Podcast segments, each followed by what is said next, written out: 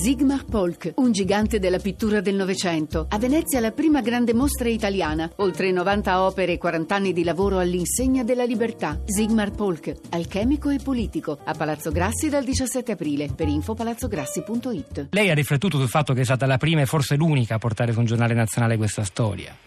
Sì, sì, ma devo, eh, credo che si debba ringraziare anzitutto il manifesto, oltre che me, per il fatto di aver voluto dedicare eh, l'ultima pagina, l'intera ultima pagina, quella di storie, non era ormai più eh, pezzo da prima pagina evidentemente perché erano passati un certo numero di giorni.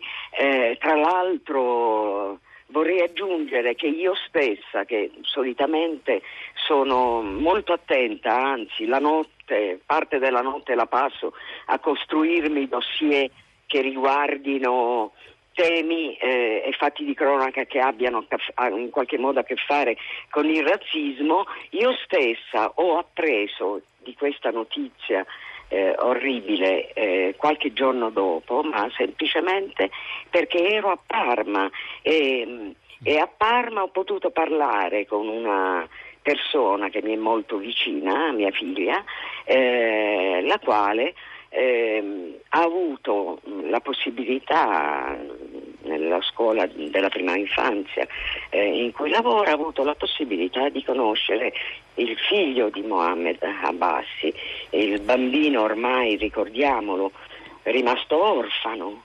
Eh, e per fortuna, io scrivo nel mio articolo, per fortuna il padre prima di subire questo atroce supplizio, aveva pensato bene di mandarlo dai suoi genitori in Tunisia.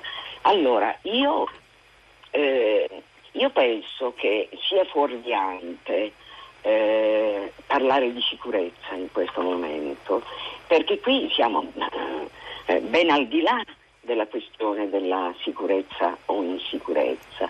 Questo è un omicidio a tal punto premeditato che io, sia pure in modo, se volete, metaforico, figurato, eccetera, ho voluto chiamarlo, eh, eh, ho voluto chiamare i suoi esecutori eh, squadrone della morte.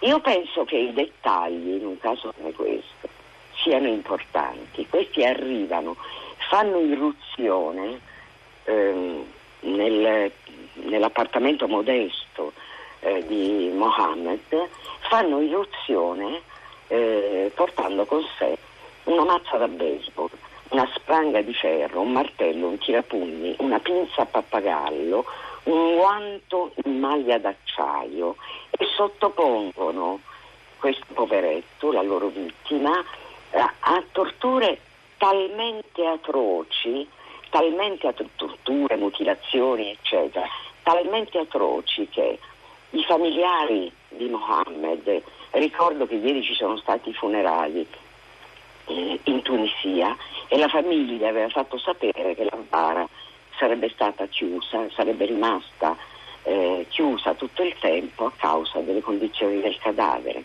E infatti, infatti ehm, eh, rispetto all'omicidio Varani, forse questo caso è ancora peggiore perché gli recidono un orecchio, gli strappano una parte del naso, gli fracassano il cranio, gli tranciano con la pinza, eh, gli tranciano di netto un mignolo e un alluce che poi gettano nel lavandino.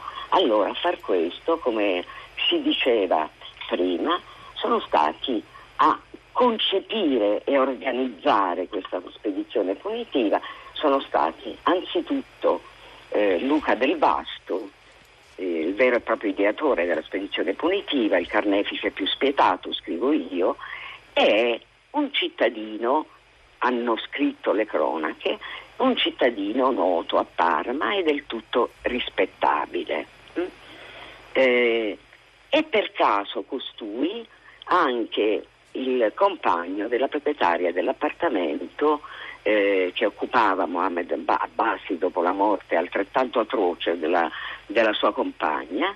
E, um, in un incidente, e questa, incidente è la persona, sì. eh, e questa è la persona che, vero o falso che sia, eh, è reo confesso come l'Albericci che è stato già eh, citato, Eh, questa è la persona che ha, confessando, ha osato affermare che il movente di, questo, ehm, di questa spedizione punitiva atroce eh, è stato costituito dal fatto che il poveretto non riusciva a pagare la pigione alla sua compagna. È quasi grottesco provare a fare È un quasi- legame tra, tra movente. Senta, ma è- però a questo punto io non so, lei si sarà anche interrogata sulle motivazioni reali, nel senso quello dell'affitto non può neppure essere giusti- portato, sì, è chiaro, loro lo dichiarano e nell'inchiesta va riportato, ma non- quasi non ha a che fare con il delitto che è accaduto, tale è la sproporzione. Si parla di cocaina e alcol, un cocktail che avrebbe perlomeno reso possibile la violenza certo. di queste persone alle quali è saltata evidentemente ogni inibizione, senza però compromettere la meticolosità con la quale hanno portato avanti queste torture.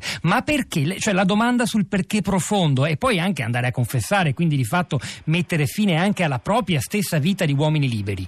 Perché lo hanno fatto? Ma io, io penso che, io penso, vabbè, eh, credo che probabilmente il melange di alcol e, e- e di cocaina c'entri in qualche maniera, ma questo è, stato, è un omicidio. Un omicidio che è stato perfettamente premeditato, Eh, ma io penso che è, talme- ta- è tale l'abitudine alla violenza. Ed è tale, il ed è tale anche nella gente che noi eh, consideriamo e chiamiamo com- comune.